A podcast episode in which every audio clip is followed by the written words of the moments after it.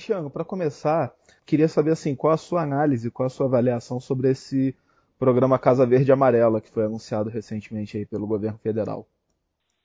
Não, pelo que eu li sobre o, o, o programa, acho que é, ele está incrementando né, um pouco a, a quantidade de subsídio né, que, que, o, que o FGTS vai, vai prover para o programa e também vai ter aí um, um aporte indireto da Caixa que vai diminuir é, a remuneração dela em alguns serviços que ela presta na concessão do crédito, né, via esse programa.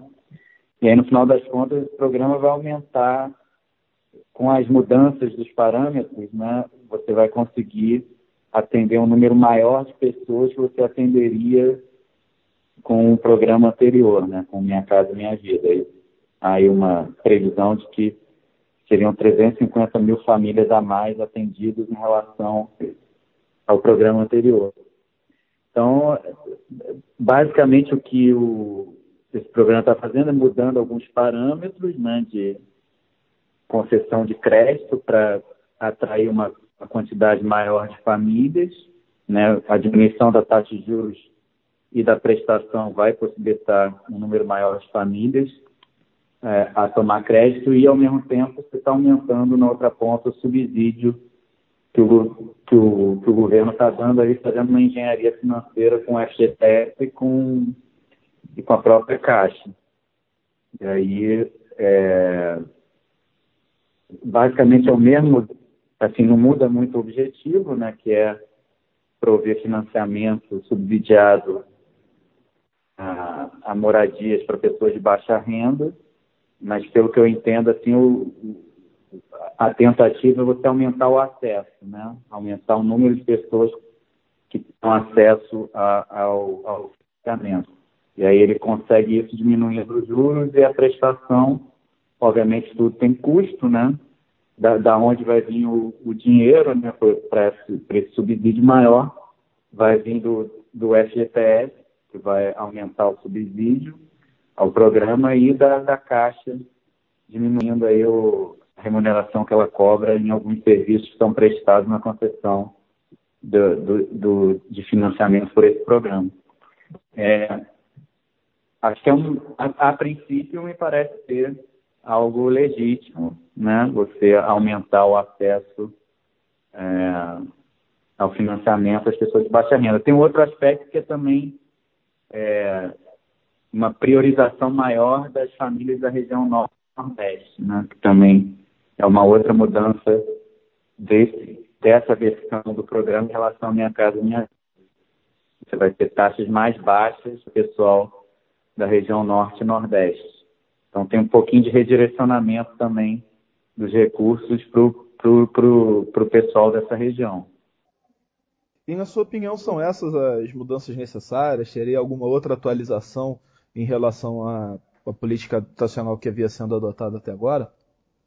Não, eu acho que vai na direção correta. Acho que o Brasil tem um déficit habitacional muito grande, né, principalmente pessoas de baixa renda. É, então, é, é necessário realmente algum subsídio do governo para você conseguir diminuir esse déficit e fazer com que as pessoas tenham acesso, as pessoas de baixa renda tenham acesso a moradias melhores. E dificilmente, né, dada a situação econômica dessas pessoas, dificilmente elas vão conseguir fazer isso sem subsídio, sem crédito subsidiado.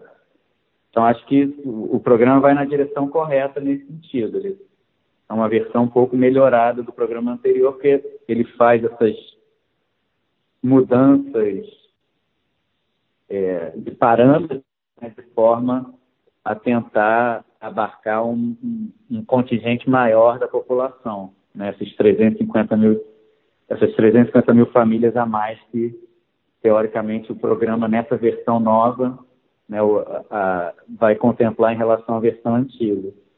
Agora, é, de uma maneira geral, vai na direção correta, né, de aumentar o acesso ao, à moradia, financiamento imobiliário pelas pessoas de renda mais baixa, que é uma coisa que o, o, o Brasil precisa mesmo, tanto em termos é, distributivos como em termos de eficiência também econômica. Acaba tendo algum efeito de eficiência também. As pessoas morarem em lugares melhores, né? mais, com mais infraestrutura.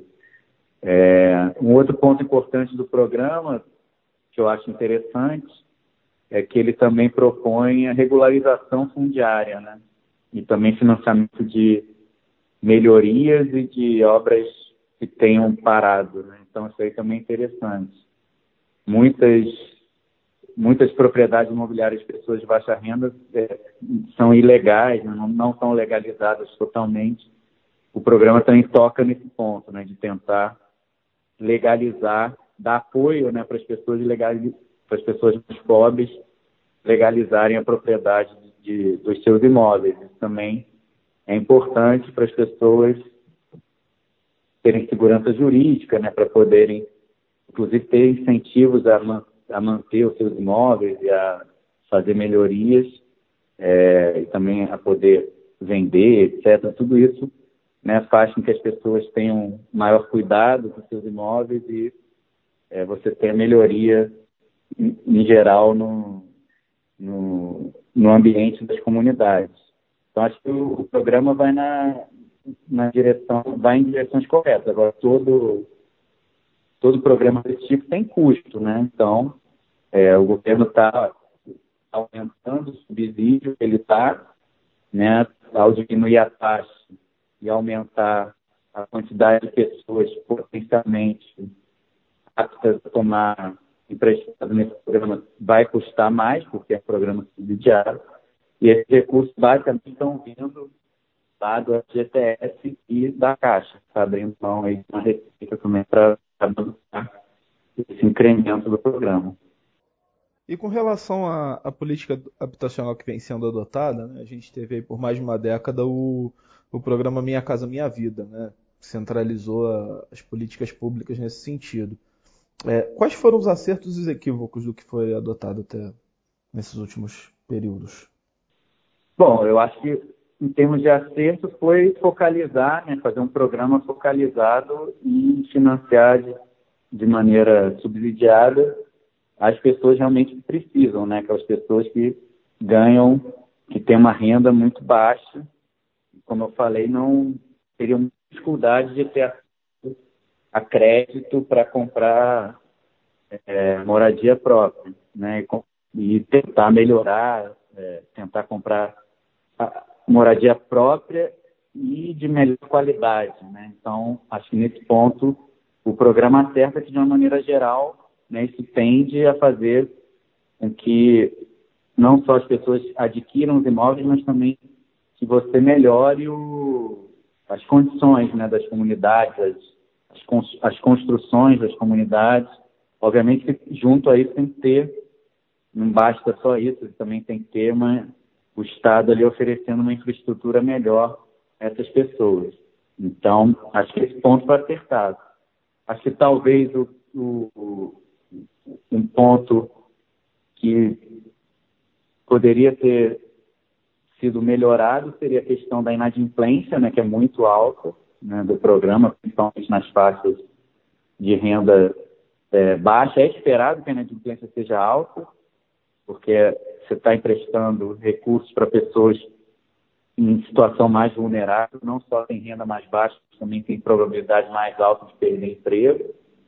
Mas, assim, pra, é, é, esse nível de, de inadimplência chegou a patamares altos demais, né? Então, talvez uma crítica que poderia ter sido que poderia ter sido feita à versão anterior é de você tentar um melhor controle né, do, empréstimos que você está fazendo, talvez um, um, acompanhamento melhor da situação dessas famílias, né, para evitar uma, uma inadimplência tão alta, que acho que chegou a 40% nas faixas de renda mais baixas.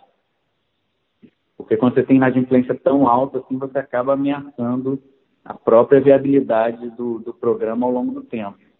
Né? É, é, esperado que a inadimplência seja mais alta do que o normal, do que empréstimos tradicionais, mas é, não tão mais altas assim. Tá? Então, é, acho que isso seria uma crítica. Não, não sei se esse programa vai na direção de corrigir esse problema. Talvez eu não, não, não percebi nada que nenhuma medida nesse programa novo que, que vise potencialmente corrigir esse problema, mas é algo a pensar, não? É algo a se pensar, você dar uma fazer um controle melhor da, da concessão do, dos empréstimos e também um acompanhamento melhor da situação dessas famílias, até um apoio, né, quando necessário, de renegociação, etc., para você evitar que a inadimplência aumente para valores tão altos quanto a gente observou no passado. Mas eu acho que, no geral, é, esse é um ponto importante aí de melhoria na distribuição de renda e riqueza no, no país. Esse acesso à, à habitação é, é algo, né, junto com acesso à infraestrutura e acesso à educação e saúde, são pontos importantes aí de políticas públicas que visam melhorar a distribuição de renda e riqueza no Brasil. Né? Então, é, acho que esses programas vão na direção correta, mas sempre você pode melhorar o desenho deles, né? Para que eles permaneçam sustentáveis ao longo do tempo. Não adianta você fazer um programa hoje é, que tem um, um nível de inadimplência altíssimo que lá na frente o governo vai ter que abandonar, vai ficar inviável ele continuar bancando o programa por conta desse nível de inadimplência excessivamente alto. Então, acho que essa é uma crítica que pode ser feita à, à, à versão antiga do, do programa. Agora, há um debate até no, no, próprio governo aí com relação às medidas de superação da pandemia, né? É, uma ala defende o aumento de gastos, a outra defende a manutenção da política de, de austeridade fiscal. É, você acredita, pelo que foi apresentado até agora, que esse, que esse projeto do Casa Verde e Amarela pode representar um, um aumento de gasto público? A princípio, eu acho que não, porque o, o, esse, Óbvio que a gente vai ter que esperar para ver né, lá na frente, mas pelo que foi dito né, pelos formuladores do programa, é, esse aumento do subsídio aí seria bancado pelo, pelo, pelo FGTS né, e pela, pela Caixa Econômica. A princípio, não teria impacto direto nas contas públicas, tá? Porque a princípio não representaria, pelo menos não no lado dos gastos a princípio, não representaria um aumento de gastos do governo ali diretamente. Talvez alguma coisa do subsídio ali represente, talvez o governo venha bancar alguma parte desse aumento de subsídio, mas acho que o grosso vai vir ali do, do FGTS. No final das contas, vai acabar batendo no governo também, mas pelo menos em termos contábeis, né, vai ficar ali no.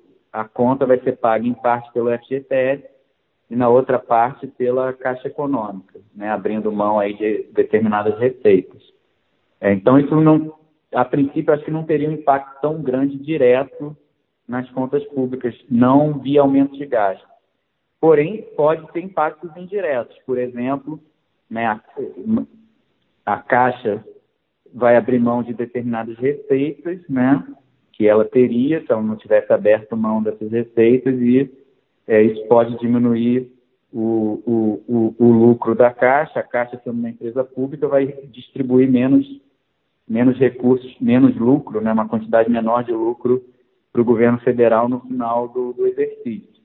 E aí vai diminuir a receita não tributária do governo, isso tem algum impacto nas contas públicas. Mas, de novo, isso é um, é um efeito indireto vai ser difícil da gente ver, né? muito difícil de mensurar. Né? Qual seria o impacto disso sobre o lucro da Caixa. A Caixa pode, inclusive, tomar outras medidas para tentar compensar o efeito né, da perda dessas receitas aí do, que ela vai ter com, com esse novo programa.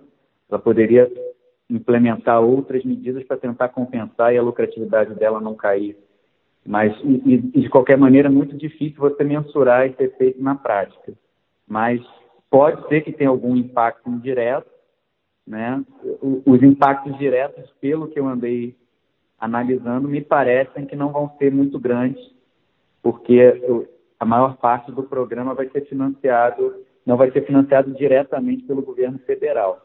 Né? Mas, obviamente, tem, a gente tem que tomar cuidado, né? porque esse tipo de pode gerar esqueleto. Né? Pode ser que é, essa conta aí fique grande demais e aí, no futuro o governo federal tem que bancar, né? Porque quando a conta fica grande demais e as empresas públicas ou fundos geridos pelo, pelo governo, é, não, quando eles não aguentam mais o tranco, o governo tem que entrar e, e injetar recursos. Né? Então, se por acaso esse programa crescer demais e afetar muito o resultado da Caixa ou o resultado lá do FGTS, né, do fundo, pode ser que o governo lá na frente acabe tendo que bancar indiretamente esses subsídios que estão sendo anunciados agora. Porém, pelo montante, não me parece que vai ser essa situação. Me parece que é, é os montantes não são altos o suficiente para gerar esse tipo de problema na Caixa e na FGTS. Então, eu imagino aparentemente, a princípio, me parece que os efeitos sobre as contas públicas não seriam tão grandes assim a ponto de é, ameaçar o teto dos gastos ali na frente. Mas a gente tem que esperar um pouquinho para ver, né? Lá na frente, a gente, esse tipo de coisa às vezes apresentam surpresas para a gente lá na frente.